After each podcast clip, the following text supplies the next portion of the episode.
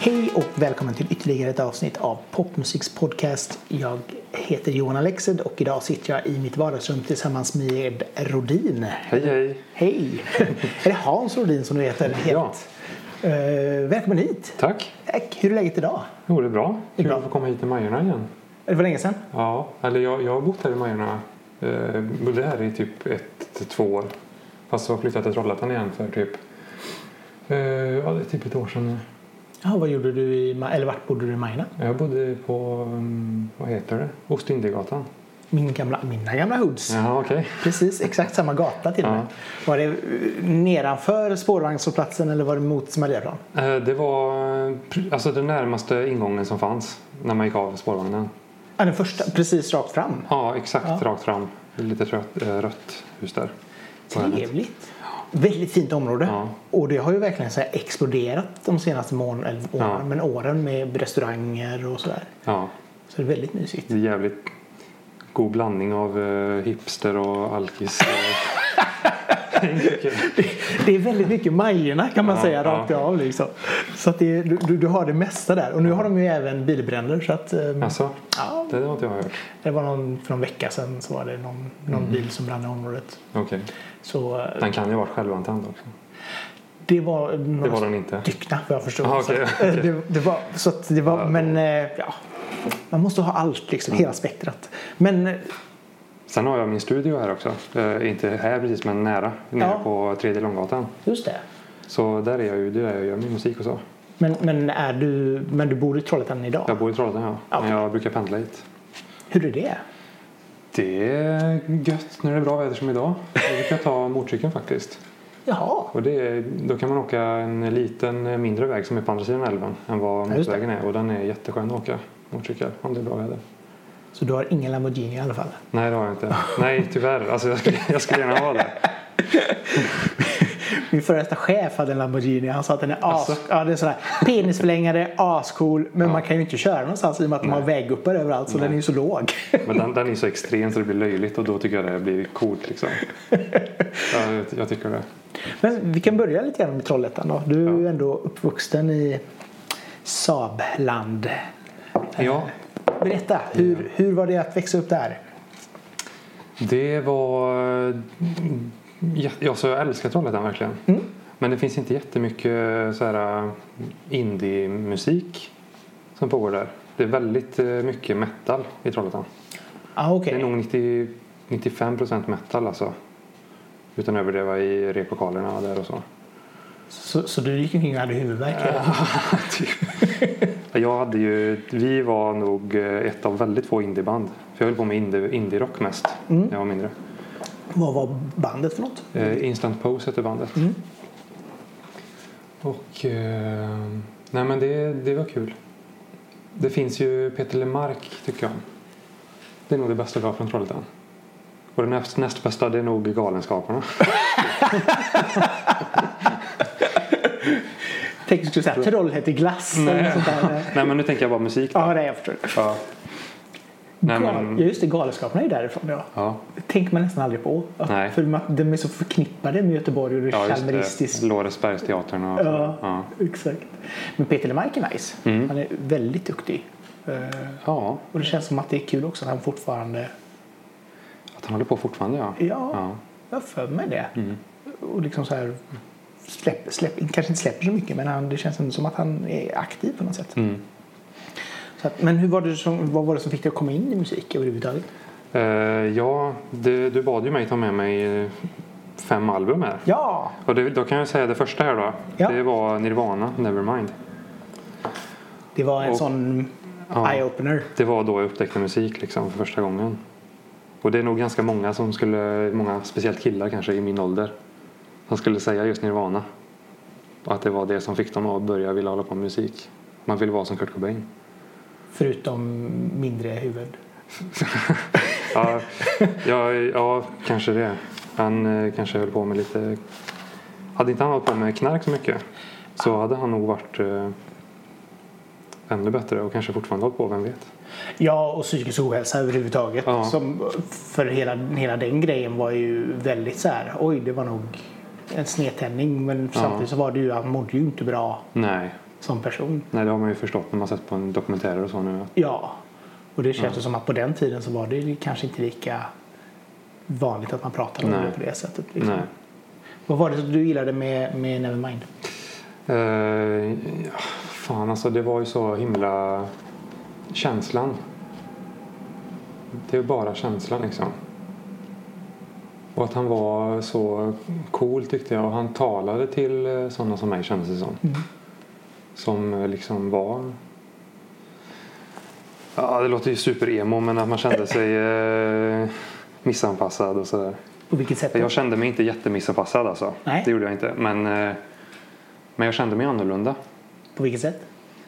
Eh, Jag var, jag har alltid varit väldigt introvert. Mm. Så jag gillar att vara själv. Och eh, jag känner mig inte som ett flockdjur utan jag känner mig mer som en ensamvarg. Mm. Och det är väl det. Då har du ändå, men då har du ändå jobbat med band så att då Ja. vågar du ändå ta alltså, ett steg ut i rampljuset Ja. på det sättet. Jag, jag, ja, jag ju väldigt eh, mycket, jag tycker om sådana mindre konstellationer. Ah, Okej. Det ja. är så här fyra, fem personer då trivs jag som bäst liksom. Så an, antingen ensamma promenader eller liksom en liten grupp. Alltså, ja, det låter ju fruktansvärt men jag är, vet du, inte, jag är ju inte liksom, jag är en social person samtidigt. Ja. Jag tycker om att hänga med folk. Ja, Det gör jag ju. Men det tar ju jag, samtidigt att det tar energi. Fast jag tycker det är kul att hänga med folk. Så kan jag bli väldigt trött. Mm. Det, det, har- det har man ju en del kompisar som är också. Att Ja. man, man, man har, de gör någonting och sen så liksom dagen efter så är det liksom typ telefonen av och Mm. de är bara hemma liksom. Ja. Och så är det ju liksom. Och alla har ju de toppar och dalarna Ja. liksom. Att, Och det är väl det är både positivt och negativt. Jag har ju hört att de folk som är väldigt extroverta, att de är tvärtom, att de eh, mår väldigt dåligt när de är själva. ja. Så det är ju för och nackdelar. Ja, ja, Det absolut. ena är inte bättre eller sämre än det andra. Nej, alltså det är väl också den här, är du, är du för extrovert också så kan alltså, då kanske det blir jobbigt för alla andra mer. Just det här att man ska, är så väldigt så här, åh vi Ja, måste det. umgås, vi måste göra saker och ting. och är man kanske lite ensamvarg eller så här så, så är ju egentligen bara en själv som man har att vända sig till liksom. Mm. Men det är också tror jag nog ändå bra att man, att man vet om att, att man känner sig själv så pass väl att man vet att man är ensamvarg eller att man, Ja. Man inte känner sig oj jag är konstig utan Nej. att man vet att Mm, det är, det är så här så jag är. är. Ja, Men det känner du igen dig i det också? ja, ja, Ja. absolut. Jag, som sagt var, samma sak här. Väldigt social, väldigt framåt. Men Mm. jag älskar ju det här att kunna få vara själv. Ta långa promenader ner vid eh, älven liksom och sådär. Mm. Och inte behöva... Jag, jag, jag, som sagt var, jag, jag gillar att vara själv men jag, behöver inte vara, jag, känner, jag känner mig aldrig ensam. Nej. Och det är väl det som är skillnaden. Liksom. Mm. För jag vet att jag ett telefonsamtal bort så har jag vänner. Liksom. Ja, så är det ju. Och det är väl det som är viktigt. Mm. Efter Nevermind då, vad har vi då? Eh, Då, eh, när jag hade avgudat Kurt Cobain då ett litet tag så upptäckte jag The White Stripes. Speciellt den skivan Elephant, det var den som precis hade kommit ut då. Ja. Så då avgudade jag dem istället ett tag. Är, är det så här allt eller inget? ja, ja det, är, det, är viss, det är allt på vissa i alla fall. Att man verkligen eh, läser alla intervjuer. Försöker hitta alla filmer, alla, all musik, alla bootlegs. Och liksom. Kul. Det var väldigt mycket så förr i alla fall. Det är inte så mycket så nu längre. Men Nej, men det, men det är väl en sån typisk tonårsgrej också. ja, Det här det är det. bästa albumet någonsin. Man har svårt att förstå hur de har hur de gjort det så bra. Liksom. Man tänker hur, hur, vad, är de, vad är de har? Vad är det för någon trollformel de har hittat? Liksom? Men, men du som ändå håller på med musik Mm. och producerar musik. Jag kan tänka mig att det är ett bra ställe att hitta inspiration ifrån. Ja, verkligen. verkligen. Och liksom också det här, det är väl lite grann som jag tycker om foto till exempel. Om man Ja. går igenom eh, vissa fotografers Instagram för att liksom inspireras. Mm. Och det blir väl samma sak här, att man vill liksom, åh jag vill hitta det här ljudet eller jag vill Mm, hitta mm. Den rymden i produktionen Ja. som den här producenten har. Liksom. Är det någon speciell fotograf du tänker på som är sådär outstanding? Ja, Det finns många som, som, som är roliga. Eh, nu är jag världens sämsta på namn. Mm. Så att jag följer bara folk som jag bara tycker att det här är bra. Ja. Eh, finns någon britt som heter Tucker. Mm. Och så kan jag inte förnamnet på honom just nu. Men så här street photographer. Ja. Väldigt svartvitt. Väldigt Ja. mycket kontraster. Jag har precis också börjat med svartvitt. Ja. Jag tar bara svartvitt nu för tiden. Jaha, Det är så grymt alltså. det är jätte, men det är jätteroligt. Det är en helt annan grej än att fota färg. Man tittar ju på helt andra saker. Ja, absolut. Det är liksom mer fokus på kontrasten än på färgen. Och, och den här också konsertbilden blir nästan alltid för svartvit. Ja, För det tycker jag det blir också väldigt snyggt. För Ja. där kan man få liksom den här, ja, det mörka det blir väldigt mörkt. Och, ja, och så ser man, lyfter man fram artisten ja just det. Så att, fotograf, Ja, jag, fotografi. jag, jag gillar att fota. Speciellt, eh, jag, jag gillar att fota analogt också. Mm. Jag tycker det blir eh, mycket bättre. Men det är nog mest för att jag inte vet hur man får det att se ut så när man tar digitalt. Det går säkert. Eller? Ja, det är allt. Det, det antar jag att det ska göra. Jag är också så här glad amatör på detta så att jag, jag bara Vi har ju massa fina kameror där i alla fall ser jag. Ja, Det jo. ser ju inte lyssnarna men det står ju massa kameror på bordet. Ja, jo, det är ju två Olympus. Jag använder ju Olympus. För att jag, det var lite grann när jag skulle köpa kameran så var det verkligen så här. Jag vill ha någonting. Jag vill ta konsertbilder och jag vill ha att det ska vara väldigt litet och lätt att ta med. Mm. Och nackdelen då med Olympus är väl att de inte är jättebra i mörk, mörkerseende. Men de är ändå liksom så här smidiga och, och det är extremt bra objektiv på dem. Ja. Eh, Så att det är en liten trade-off. Eh, Så att det kan bli, man behöver dra upp ison ganska mycket. ja, men det har jag upptäckt att det gör ju inte så mycket när man tar svartvitt. Nej, exakt. Så, det är därför det blir mest svart Det bruset syns ju inte ändå. Nej. Eller det, det blir snyggt brus. Ja, jo, men det blir ju liksom så här konig. Alltså, Ja. de, det är ju det som många gillade med just Olympus är det att deras brus är mer filmkonigt Ja, och, och, och inte bara dålig digital. Nej, just det. Eh, men vad tar du kort på när du... Jag har ju en... eh, När jag kör analogt så kör jag Canon AE1 tror jag den heter. Ja, Program tror jag den heter. Ja. En gammal eh, kamera som var väldigt populär. Och sen har jag en Sony RX100 också. Ja, okej. Mm. Som digitalkamera. Den köpte jag mest för att den är så liten så man kan ha med sig den jämt. ja, det är ju en sån kompakt. Ja. Kamera, ja. Ja. Men jävligt bra för att vara kontakt. kontakt. Ja, det måste vara den bästa kontakt, kompaktkameran typ. ja, för den har, det är väl den, en av de som har väldigt bra zoom också. Ja, den har, den har ju zoom i alla fall. Mm, ja. Eh, ja. Eh, nej men det är ju liksom så här allt som inte är, för man märker det att även med, med mobiler som kan ta jävligt bra bilder Ja. Så kan du sällan få de här porträtten att bli riktigt bra. Nej. För du kan inte riktigt få den här, det här djupet. Mm. Även om de kan göra det digitalt så blir det ändå att man ser att det är gjort Mm. eh, i efterbehandling. Liksom. Mm. Nej, just det. Så där är, där är det så, nej, så att det är, varje dag, i och med att den här är så är EM5 då, den är en så här liten kamera så den är alltid lätt att, varje gång jag går ut och går så har jag med mig den liksom. Ja. Eh, Även om man kanske inte använder den på fyra fem promenader men sen så kommer en dag när man bara åh, inspiration och så tar man massa kort liksom. Bara kameran ger mig inspiration. Den är så jävla snygg också. Ja. Den ser ut som en gammal kamera. Jo men den är jättefin just det här att den är analog och att det är som sagt var små objektiv. Är den analog? Nej, nej, nej men den ser ut som en sån gammal Ja, just det. Ja, just det. Ja. Ja. Eh, och det är små objektiv liksom. Ja. Så att det, jag tycker det är riktigt, riktigt nice. Ja. Och så är den väldigt snabb också så att det är liksom lätt att använda. Liksom. Ja. Nu ska vi Kul. gå vidare. Nästa kapitel är Fotopodden. Exakt. Låt, eller album nummer tre eller artist eller vad man ska säga. Album nummer tre är The Strokes, Is This It? Ah, Jag vet, nu har jag, hittills har jag gått i självbiografisk ordning här. säga. ja. Sen vet jag inte riktigt om denna kom före eller efter uh, nummer Nästa. fyra. De kom nog ganska samtidigt egentligen. ah, okej. Men The Strokes är också ett sånt där band som jag verkligen uh, avgudade. Speciellt uh, Julian Casablancas då. Ja, det kan jag Och alla hans eh, andra projekt. Hans soloskiva tycker jag också är asbra. Fast han tycker han inte själv. Men eh, jag tycker den är jättebra. Men då kan man säga att det i alla fall varit väldigt mycket sån indie, Ja, indie-pop. ja det har varit mest indie alltså. Ja. Ja. Så att, det- och det, Som man inte hör på den musiken vi, som jag gör egentligen. Inte idag. Nej. Men, men det behöver ju inte betyda att, jag menar, det finns ju till och med de som är klassiskt skolade som gör Ja, just liksom. det. Det gör det. Så det, Jag tycker gen- genre generellt spelar absolut ingen roll. Utan det är bara bra eller dålig musik. Är, är det bra så är det bra. Eh, Ja. Nej men visst är det så. Och och just det här som du säger liksom att i, idag så tror jag inte genre är så viktigt för så många. För det, du har liksom, har du en, en hiphopartist Ja. så tar de oftast in väldigt mycket pop. Mm. Och det kan till och med vara elektro eller jag menar som tar du som, som Weekend som R&B som helt plötsligt är mer synthwave än, Ja. än R&B. Ja. Ja.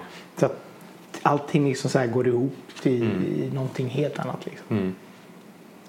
Generellt sett så gillar jag väl alternativa grejer. Mm, em, Det är väl det enda liksom. Mm. Oavsett vilken genre det är. Och det, jag har inget emot mainstream-musik eller så men eh, jag tycker att det är mer intressant att lyssna på musik som inte låter som allt annat. Utan att det finns någonting nytt med det. Det är sällan man blir. När blev du så här senast golvad av någonting? Ehm, riktigt, riktigt golvad. Ja, ja. Det blir jag ganska ofta på sista. Faktiskt. Mhm. Eh, igår upptäckte jag, alltså jag har ju lyssnat på den här artisten Princess Chelsea. Mycket. Det är en syntpop-tjej typ. ja. Och eh, igår så lyssnade jag, jag har bara lyssnat på en låt med henne och så lyssnade jag igenom mer av grejer med henne igår. Jag blev helt golvad. För Kul. det, allt, allt hon har gjort är bra alltså. Och ehm, Vad är det med henne som är liksom... jag vet inte. Alltså hon, är, hon har sån eh, cool stil. Hon ser ut lite som eh, hela hennes, så här, hon sminkar sig så. Det är väldigt eh, Twin Peaksigt. Nice. Hon ser ut lite som eh, är det vad heter hon? Som, Audrey. Audrey ja, exakt. Jag älskar den stilen. Det är så jävla Nice. snyggt. Coolt. Ja. Jag är svag för den stilen. Ska vi kolla in med andra ord? Ja. Princess. ja. Ja. Sen var jag med min kompis eh, Isak, min eh, manager. Som, eh, vi var på någon, vi var på en svartklubb här i stan. Ja. Och det var typ, det var vi och 30 pers till. Och så kom det bandet Junior Brielle Ja. skulle spela där. Och det var ju också jävligt coolt för jag hade ingen, jag hade ingen aning om vilka de var. Nej. Och det var, det var också, verkar verkligen golvad också. De är ascoola. Jag gillar dem. Ja, Det är bra. Bra Kent-pop. ja, ja verkligen. Mm. Så, eh, jag har tyvärr inte sett dem live men det Nej. känns som att det är på efter corona. Så. Ja. Det var kul eh, i slutet på den här spelningen så eh, de slog de sönder, du vet de hade ju backtracks på en eh, laptop. Ja. Ja, så, så i slutet av spelningen slog, slog de sönder laptopen. Liksom istället för att slå sönder gitarren så slog de sönder laptopen. Jag tycker det är så jävla skönt. Fast av någon konstig anledning så fortsatte musiken spela. Så, mm, Hmm, det kanske var en backup. Jag, tror, alltså, jag såg av musikvideon att de slog sönder laptopen i musikvideon också. Ah. Så då blev jag lite misstänksam. Jag tror de kanske har köpt på sig ett gäng eh, trasiga laptops som de... eh, Så fort de hittar någon på återvinningscentralen liksom, Ja. så bara ah, men den här tar vi, den här kan vi ta.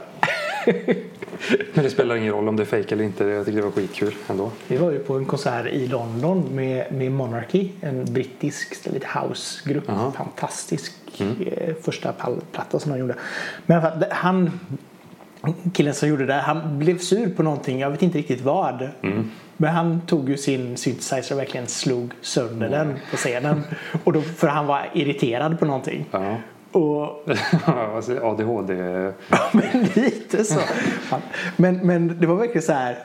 Så han hade skrivit det så här typ efteråt. It was a very bad, bad synt. Okej, okej. okej. Så han var bara oj, okej. Va- Först tänkte man så här att det är lite grann, det kändes ju lite rock'n'roll när man Ja. såg det så. Och sen bara nej, han kanske var irriterad på Ja, riktigt. men var det inte meningen att han skulle få uppmärksamhet? Då, liksom? Säkert. Att göra något sensationellt? Sådär. Säkert, jag vet inte. Men det var lite, det var lite roligt i alla fall. Att det Ja. bara så. Ja, det, är, det har jag aldrig sett någon slå sönder ens keyboard faktiskt på scenen. Nej, det, gitarrer har man ju sett. Ja, gitarrer är ju gjort. det är gjort ja. och trum, trumset och allt annat. Ja. Hotellrum. Kent. Ja. ja. Det kan bli en genre att försöka komma på saker att göra sönder på scen. Blockflöjt. Ja. De är inte så dyra heller. Nej, det måste ju vara lite lättare. Liksom. Ja. Eller typ så här, man tog sin triangel och gjorde, gjorde den rak. Ja. Triangeln blev något lodrätt. Gud vad kul. Fortsätt med din lista. Vi har ju två kvar. Eh, ja, då har vi nummer fyra då. Eh, nu börjar det bli elektroniskt här. Det är The Knife. Ja, Silent Shout. precis De innan. upptäckte, de upptäckte jag på Arvikafestivalen 2006. Ah, mm. För det var min första festival. Deep Cuts-plattan. Ja, de hade släppt eh, Silent Shout-plattan då också tror jag. Eller? De spelade i alla fall De- det- House ja. på spelningen som är på den skivan. Ja, jag sitter och funderar. Jo, men det är nog där. Ja. Ja. Eller att den kom direkt efter eller något sånt Det, den är nog på gång där. ja. Jag, för jag vill, jag vill alltid säga 2008. Men det är nog 2000. Det är nog mer mitten, ja. Mm. Ja, 2000. Det var en grym spelning. Det är en fantastisk platta och en fantastisk låt. Ja. Eh, sen blir det inte lika roligt. Nej, jag håller med dig. Jag, jag vet inte vad de gör nu. Nej, de, På den senaste skivan var det två låtar som var riktigt bra men resten var ju bara ljudkonst. Typ. ja, men lite så. Jag försöker ju få folk att förstå att det inte är bra. Och, och när, när folk bara säger men det är en femma. Och man bara, fast det är inte det. Det är liksom så här precis. Det är lite kejsarens nya kläder över det kan jag tycka. Eh, ja, Man ska tycka att den är för bra. Ja, alltså jag tyckte det var bra på West West när de hade då hela den här eh, teateruppsättningen till musiken. Ja. Då, då hade det en funktion men då var det just det här att det var ju konst. Ja. Och då funkade det. Man ska inte säga att det är dåligt för det tycker jag faktiskt inte att det är. Men det är ju inte, det är inte, det, det är inte The Knife. Som de var innan, att det var popmusik liksom. Nej. Utan det är, ljud, det är mer ljudkonstaktigt Ja. nu. Och det finns väl en, en grupp för det som gillar det också. Ja, men, Men- det, jag tycker de skulle tagit ett annat namn till det. Ja, men faktiskt. För då är ju i så fall eh, jag Fever gjort i alla fall. Ray är ju roligare i så fall. Ja. Ja. Än, än vad The Knife blev. ja. The Knife, namnet är ju ett varumärke. Ja. Och det är ju, det namnet, varumärket betyder ju pop innan. ja. Och sen gör de något annat. De får ju göra vad de vill såklart. men, men jag hade inte gjort så. För att det är inte rätt varumärke. Nej men det är lite grann som om Pet Shop Boys hade gått och gjort liksom trance eller kanske hårdrock. Man Ja. bara, fast, Deras fans hade inte gillat det. Var, varför, varför göra det då? nej men exakt. Och samtidigt så känns det inte som att det är dem. Nej. För jag menar om du har gjort liksom Deep Cut som var verkligen så här banbrytande när den kom. Och sen så gör du liksom helomvändning och gör någonting ännu coolare med Silent Shout som verkligen var så fantastiskt. Ja, Liksom. ja. Och sen efter det så bara så här, nej men nu ska vi vara svåra. Ja. Och bara, fast nej, sluta. Nej, nej. Ni kan ju om ni vill liksom. Ja. Nej, jättekonstigt. Det, Men- kanske, det kanske blev för bra tyckte de. De är ju, de är ju väldigt, väldigt vänster. Så att de känner väl att nu var det jobbigt för nu tjänar vi pengar. Ja, exakt. Det kan ligga något i det faktiskt. Så att det är eh, också lite roligt när man är liksom super, superröd och är plötsligt typ en av världens största artister och bara håvar in pengar. Vad jobbigt det måste vara. Ja. ja, shit. Jobbigt, jobbigt. Ja, sista på låt, sista på... eh, Där, sista där. Mm. Eh, där måste jag säga allt som gett ut på... Som gett, äh, jag tar om det. Bla, bla, bla. Allt som ges ut på Italians Do It Better. Italien. Det är ett, Italians Do It Better. Det är ett ah, skivbolag. ja, ja, ja. Det är ett skivbolag och jag kan inte säga någon viss eh, album eller någon viss låt eller så utan det är liksom verkligen allting. Vad är det för de som inte vet? Det är ett, ehm, ett amerikanskt skivbolag som kretsar rätt mycket från en kille, runt en kille som heter Johnny Jewel. Och han är en producent och han spelar typ i alla band som ges ut där eller han är producerare eller han gör någonting. Han gör musikvideos eh, som är helt fantastiska och all musik är helt fantastisk. Det är mest italo, disco, eh, syntpop-aktigt. Eh, Ja, eh, gå in och kolla på det. Mm, mm. Gå in på deras hemsida eller deras, deras Instagram eller någonting. Liksom. Alla bilder, all musik är helt fantastisk. Och det är hur mycket inspiration som helst av att Kul! bara gå in och kolla på det. Så det är också 80-tals... Det är väldigt 80-tals, eh, 70-80-tal, 70-80-90 Ah, okej. Snackers är lite sådär. Men mest 80-tal kanske. Roligt. Ja, Italo är ju jätteroligt. Ja. Så, eh, Det kändaste bandet är nog eh, Chromatics. Ja. nu. De skrivits rätt mycket om. kul. Eh, ja. Det var en bra och inspirerande lista. Tack. Men nu ska vi prata mer om dig. Jaha. S- som sagt var, vi kan faktiskt börja lite grann med, med din första dubbelsingel där. Eller första Eh, kanske inte ja, just det, ja. Void eh, Mm. där. Mm. Eh, från 2017. Ja. Berätta lite grann, hur kom den till?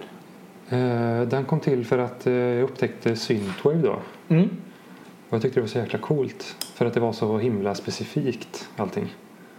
Och det var liksom, det var så, liksom det var nästan alla omslag har en Lamborghini på omslaget. Ja, okej. Och, eller liksom inte, alla, Ja, men, nej, men det är extremt vanligt. Och det är alltid liksom. samma färger. Ja. Och det är alltid samma ljud. Mm. Det är liksom, ska låta som 80-tals eh, tv-spels eh, eller tv-serieintron eller sådana saker. Mm. Och fast i ett eh, postmodernistiskt perspektiv kan man säga nu. ja, det blir. Så det låter nästan mer 80-tal nu än vad det gjorde då. Och eh, jag tyckte, jag, ty- jag tycker det är så jävla coolt. Så Så- jävla jävla coolt. så jag, jag var väldigt inspirerad av det. Mm. Även den här filmen som kom ut av Drive. Ja, just Det det. är väldigt mycket ja. bra musik i sig. Mm. Eh, A Real Hero Ja. är ju fortfarande fantastisk. Ja. Man kommer tillbaka till den gång Ja, efter gång efter gång. Så jävla bra. ja, den här Kung Fury tyckte jag var jävligt cool när den kom. Ja, just det. Men den kom Precis. nog efteråt kanske. Serien. Eh, Den här kortfilmen som den här svensken gjorde. Ja, ja, ja. Som kom ut på SVT. Just, var väldigt 80-tal. just det. Såklart är Lamborghini med och Tv-spel. David, Hoss, David, David Hasselhoff är med. Och Just det.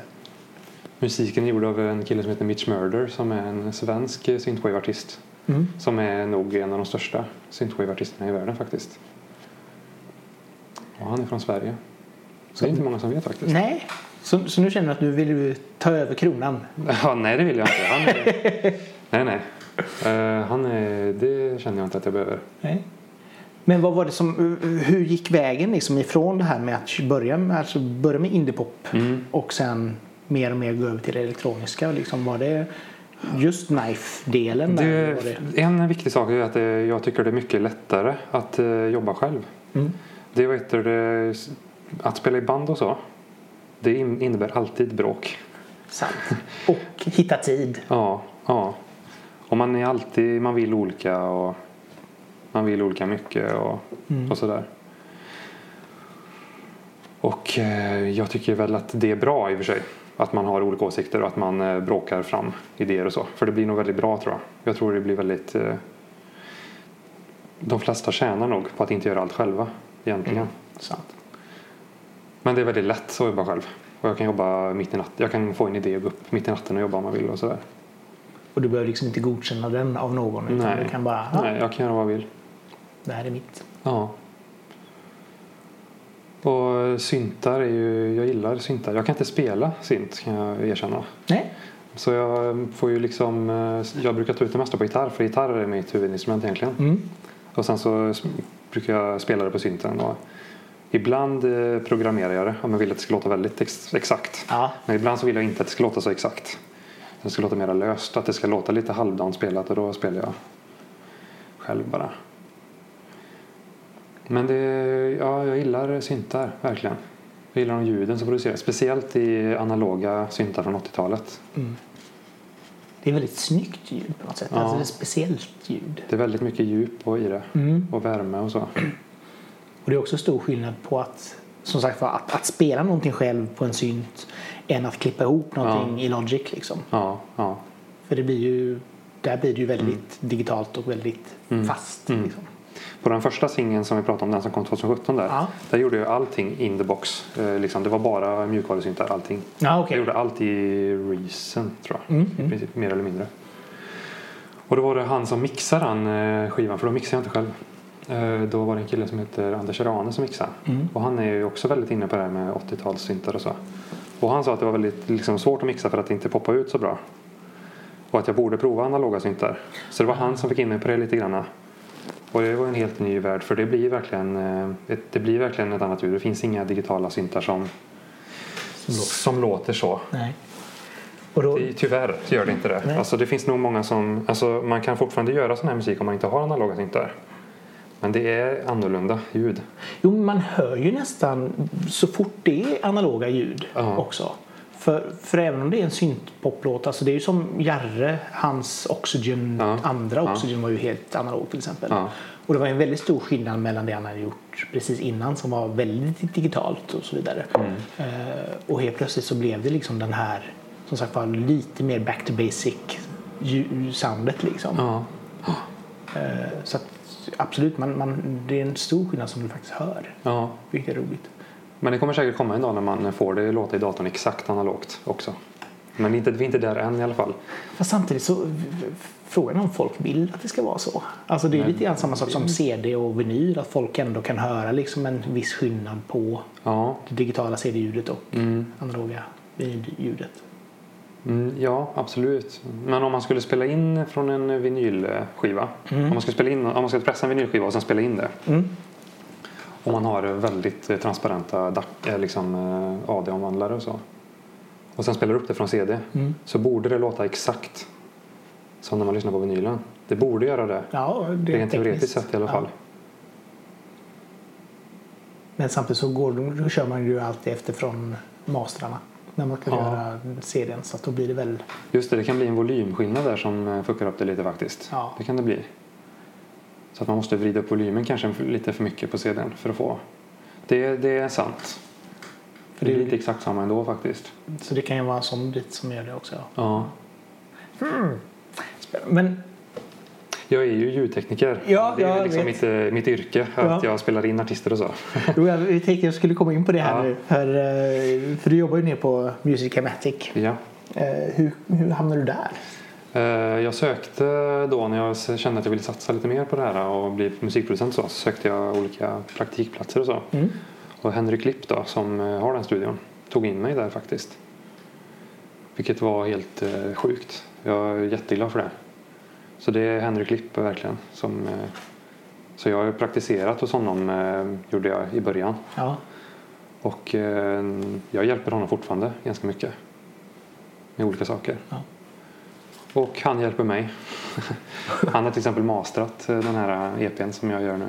ja, kul. Han är eh, sjukt bra på att mastra. Är det det svåra? I, Det är, inte det, det är inte det viktigaste. Masteringen är ju det minst viktiga Ja. i processen kan man säga. Men eh, han, eh, han gör det väldigt eh, bra. Han, gör det, han får ett väldigt analogt sound. Han har en sån här Fairchild kompressor till exempel som liksom den heliga graalen av kompressorer. Ja. Kostar en halv miljon kronor att köpa. Eh, och eh, ja, jag vet inte. Det är magi. han bara får det att låta... Det glittrar när det kommer tillbaka. Jag vet inte hur det går till men Vad, vad, vad är det med... Vad gör en, en bra eh, ljudtekniker? Liksom vad, Eh, En bra ljudtekniker eh, är en, bra, är en person som är bra på att kommunicera med bandet och förstå vad bandet vill. Mm. Och är bra på att omvandla det eh, till, så att det hörs i musiken. Och för mig så är det väldigt mycket fokus på känsla. Mycket mer känsla än vad som är teoretiskt Okej. rätt. Eller, fast det har ju också, också de som håller på med teorin de har också fattat det att man ska, inte, man ska lyssna på bandet så. Men det är inte det som är renast som är bäst till exempel. Det kan vara någonting som distar jättemycket som är det bästa Mm. ibland. Och det kan vara något som låter helt åt helvete för ett band. Kanske låter helt perfekt för ett annat band. Och sådär. Och det, gäller att, det gäller att förstå vad bandet vill Mm. och, och hjälpa dem med det. Och att man jobbar åt samma håll. Så man inte jobbar åt två olika håll för då kommer man ingenstans. Så är man kvar i mitten. Ja, nej. Exakt. Men- Och det är väldigt viktigt att man har en bra producent också. Som ser till så att det blir så i alla led.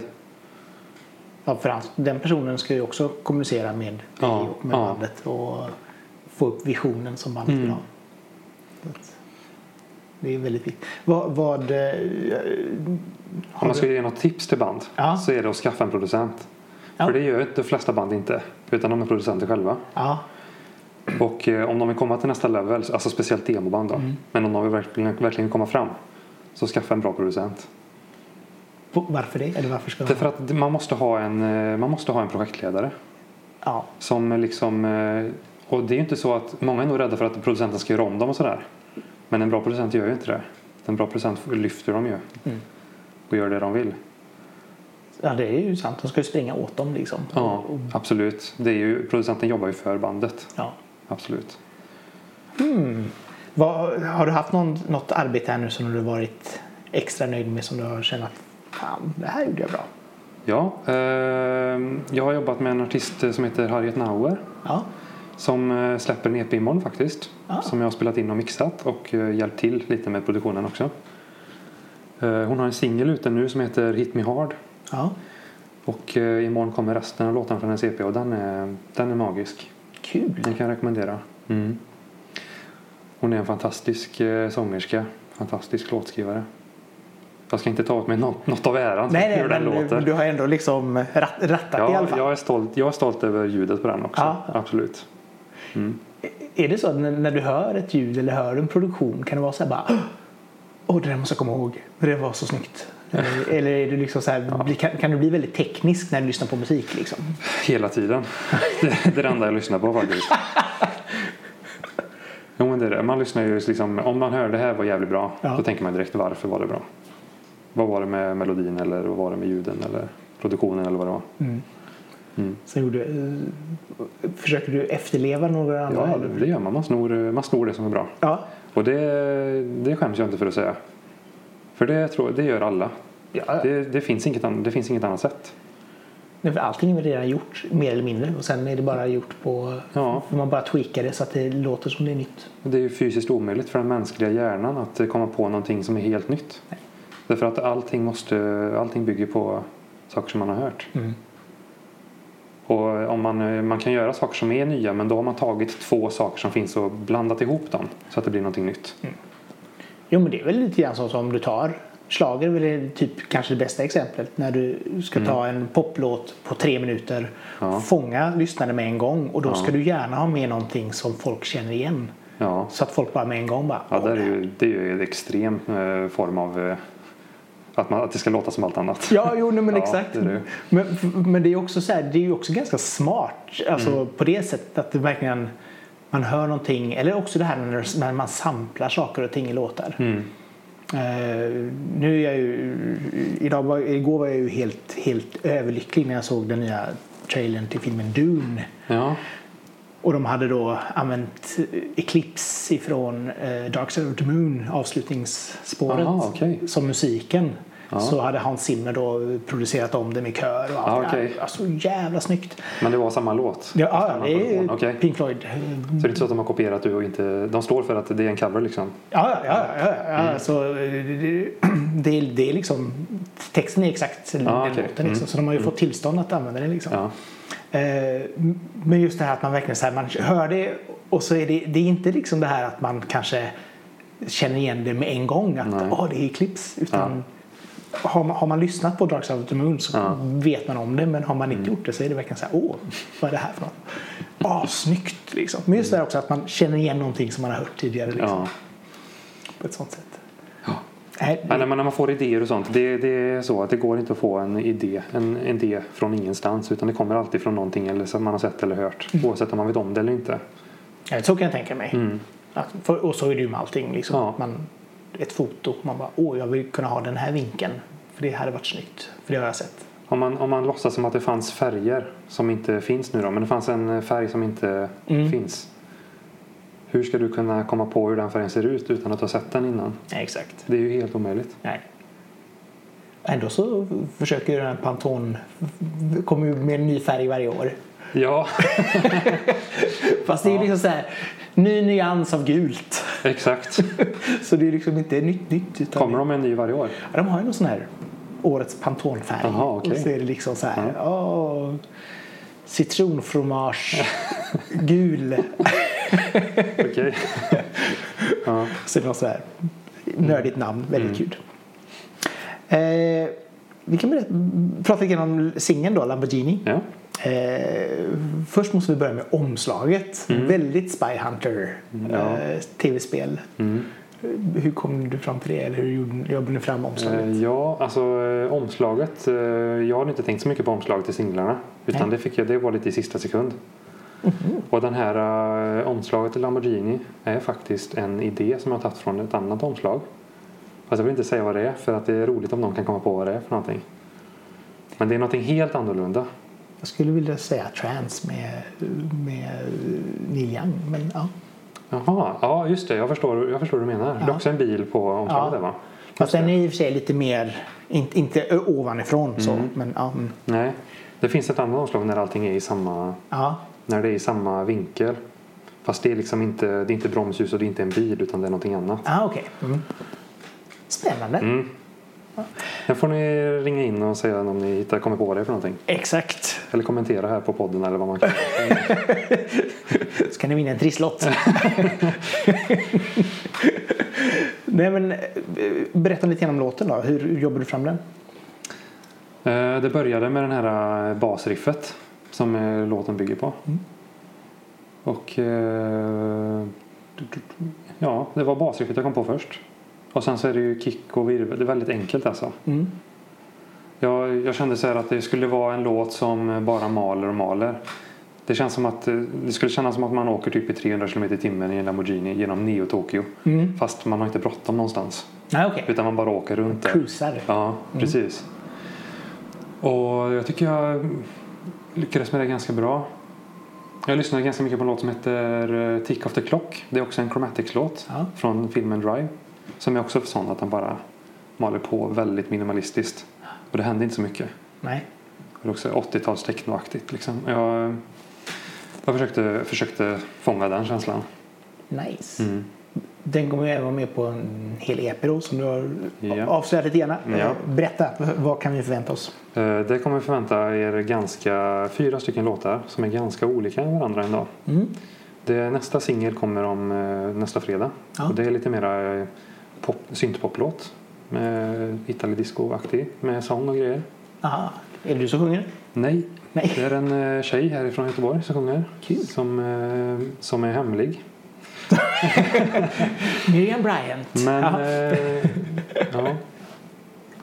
Det, den coolaste sångerskan i Göteborg just nu. Så får ni lista ut själva vem det är. Oj, ja, spännande. Ja. Eh, och sen så är det en låt som är lite mera houseig. Som är lite mera Justice-inspirerad. Mycket så här sidechain kick Nice. och, och sådär. Och sen så är det en, eh, en låt som, är, som har blivit väldigt inspirerad av eh, John Carpenter. Mhm. Han har en låt som heter eh, Night tror jag. Ja, Som är jävligt fet. Så jag har försökt fånga den känslan lite också. kul. Så jag har experimenterat lite med olika koncept på den här EPn kan man säga. Så eh, varje låt är ett eget koncept. Vilken är mest du? Mest jag är nog eh, den här John Carpenter-låten faktiskt. Mm. Och den som låter kommer nästa fredag. Den här pop syntpop-låten. Ah. Den syntpop-låten som kommer nästa vecka förresten. Den är ju, har inte jag, eller jag har varit med och skrivit den men eh, jag, vi skrev den till mitt gamla indie-rockband faktiskt. eh, Instant Pose från början. Jaha. Så eh, som jag fått eh, till, tillåtelse av de andra i bandet också då att göra en tolkning på den. Fast vi, vi spelade aldrig in den med mitt gamla band. Nej. Och, eh, fast vi sa att eh, folk brukar säga att det var vår bästa låt. Så jag tyckte det var lite synd att vi inte hade spelat in den. Och därför så spelade jag in den nu. Så lite sån här hommage. till- Ja, det är en hommage kan man säga. Fast det är en annan eh, tappning Jo, vad det- vi gjorde då. ja. Jo, men det är klart. Om du, det, då går vi tillbaka till det här om The Knife skulle göra liksom Ja, helt plötsligt bara göra någonting helt konstigt som de helt plötsligt gjorde. ja, ja just det. Så att då är det ju klart att det ska vara elektro Mm. aktigt liksom. Spännande. När kommer eh, EPn? Eh, bra fråga. Du kan ju säga ungefär cirka. Det är... Det är typ eh, det är tre veckor mellan varje släpp i alla fall. Ah, okej. Nästa fredag kommer ju... Nästa fredag kommer... eh, Nej förresten. Två veckor då. Om två veckor. 25 kommer nästa singel. Ja. Och sen kommer EPn eh, 16 oktober. Ah, okej. Kul. Ja, det ska bli jättespännande och, Ja. och framförallt då den här syntpop. Det är ju väldigt mycket Johan. Så att, Jaså, okej. Ja. Ja. Du har inte hört den eller? nej, jag har inte hört den. Så att jag eh, sitter här och bara skriker, den in, här, okej. skriker inombords och bara ah, vill lyssna. Du kan Låt- höra den sen. Låter det som Pet Shop Boys Erasure så blir jag jätteglad. Nej. Ja, det gör det nog tyvärr inte. Nej, Det låter nej. nog mer som typ King Wild i så fall. Eller, Ja, det gör jag eller ingenting. Electric Youth kanske. Det gör ju absolut ingenting Nej. heller. Nej. Så bra. Det, fin- det finns så många eh, varor man kan testa på där så att det är inga problem. Hur, hur har det varit att jobba som, som eh, ljudtekniker under de här covid-tiderna? Ja, jag har inte märkt att jag blivit påverkad alls faktiskt. Det är skönt. Nej, och dels, sen så har jag hållit på väldigt mycket med den här EPn också.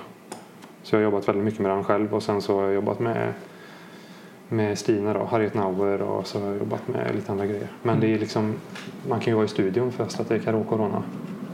Ja, ja. Eh, Sen så kanske det drabbar antagligen studiebranschen på lång sikt för att eh, artisterna inte har det är lika gott ställt kanske. Som inte har råd att spela in så mycket. Det vet jag inte men jag har inte märkt det än i alla fall. Nej, men det är väl lite grann som... Alltså, det jag har märkt under det här senaste halvåret är ju det Ja. att det produceras ju otroligt mycket musik. Mm. Så att jag menar, när till och med Taylor Swift bara, nej men jag kan inte åka på turné, jag gör en ny skiva, varsågoda. Ja. Ja. Alltså, det är klart, det är ju, då, blir ju folk kreativa och måste jobba. Men sen som du säger, liksom, frågan är, Det kan bli en backlash sen. ja, har de råd att, att för jag menar, det är inte streamingen du blir fet på Nej, verkligen inte. i dagsläget. Nej. Och, troligen så kommer det vara en halv, ett halvår till innan du får lov att köra live Mm. på, på ett vettigt sätt. Mm. Så att det blir ju tufft för många tror jag. Ja. Ja, ja, det är nog artisterna är mycket mer drabbade än vad jag är i alla fall. Så du sitter på Jag spelar ju inte live heller så en. nej, inte än. Nej. nej, vi får se om jag gör det någon gång. Men om jag ska spela live någon gång så, skulle, jag- så vill jag att det ska vara en... eh, Jag vill göra någonting speciellt i så fall. Jag vill inte bara gå upp på stenen och trycka på play och stå där. Och, utan det ska vara en show i så fall. Ja, Ja. Så vi får se. det var coolt. Alltså, och Det känns som en sån skön klubbspelning. Alltså, Ja. Eller också liksom det här att det är typ en dans, dansklubb. Liksom. Jag hörde att det finns en klubb i Göteborg som heter Stranger Nights tror jag. Som håller på mycket med synthwave. Som Ja. är på Pustervik. Ja, Jag har inte varit där själv men, eh, jag har inte heller varit nej, men det kanske är något. Absolut. Mm. Vi, ni får, eh, är ni, hör ni så får ni vara med. så att det ska bli spännande. Vad, förutom att släppa EPn, är det något mer du ser fram emot under hösten? Eh, ja, alltså jag... Nej. Du, mitt liv pikar där och sen bara julafton. Nej, det är väl bara att ta livet av sig. Jag, jag, jag hörde att eh, de sa att man kanske kunde fira jul med familjen i alla fall. Ja men det blir ju fint. Så det, det hoppas jag. Ja. Mm. Har du inte fått eh, träffa din familj på länge? Jo. jo, jag träffar ju mina släktingar ändå. Ja. Det gör jag. Skönt. Ja, Ja. nej, det ska bli spännande att se vad, vad den här jävla hösten har att erbjuda. Ja. Men just nu så känns det väl som att det är nog inte så många som bryr sig längre. Nu bara det flyter på känns det som. ja, men det känns som att det håller på att dö ut nu. Vilket är skönt. Ja, Det är en, en om dagen i snitt som dör i Sverige nu. ja så Så det, det är ju väldigt mycket bättre. och samtidigt också så var vi, jag tog en promenad genom Slottsskogen Ja. och det, där var det studentfest. Jaha, okej. Och man bara, jaha, hej. Ja. Social dis- distancing. Samtidigt så är det liksom så här. Det är, det är ju inga som, alltså det är, ingen, det är ju inte jättemånga som ligger på intensiven och, och det är väldigt få som känns som att de blir jättedrabbade just nu. Nej. Så att vi är nog över den piken. Mm. Så att jag tror nog att det, det kommer lösa sig. Det kommer bara bli bättre och bättre. Ja, och framförallt så får vi ju ett lite synthwave att lyssna på Ja. medan vi väntar på att det ska försvinna helt. Bara för den sakens skull Ja. har jag gjort detta. Till er. Ja, så tacka Hans ordentligt efter detta. Tack så mycket Hans för att du kom hit. Tack för att jag fick komma hit. Jättekul att snacka musik med dig. Det var trevligt att komma hit till Majorna igen. Han har en lite nostalgisk Ja. blick jag nu säga. Eh, Och till er som har lyssnat, tack så jättemycket för att du tog dig tid och lyssnade på när vi sitter och snackar strunt och eh, fantastisk musik i nästan en timme. Glöm som sagt var... Har vi suttit här i en timma? Ja, 50 minuter. Oj, shit vad fort tiden går. Ni som eh, har lyssnat så tryck gärna på dela-knappen så fler kan upptäcka avsnittet och prenumerera gärna på podden så får du nästa avsnitt direkt ner i din mobil när det släpps så har du mig och någon annan spännande artist att göra dig sällskap i en timme eller så. Men från Majorna så säger jag Hans tack och hej. Hej då. Hej då!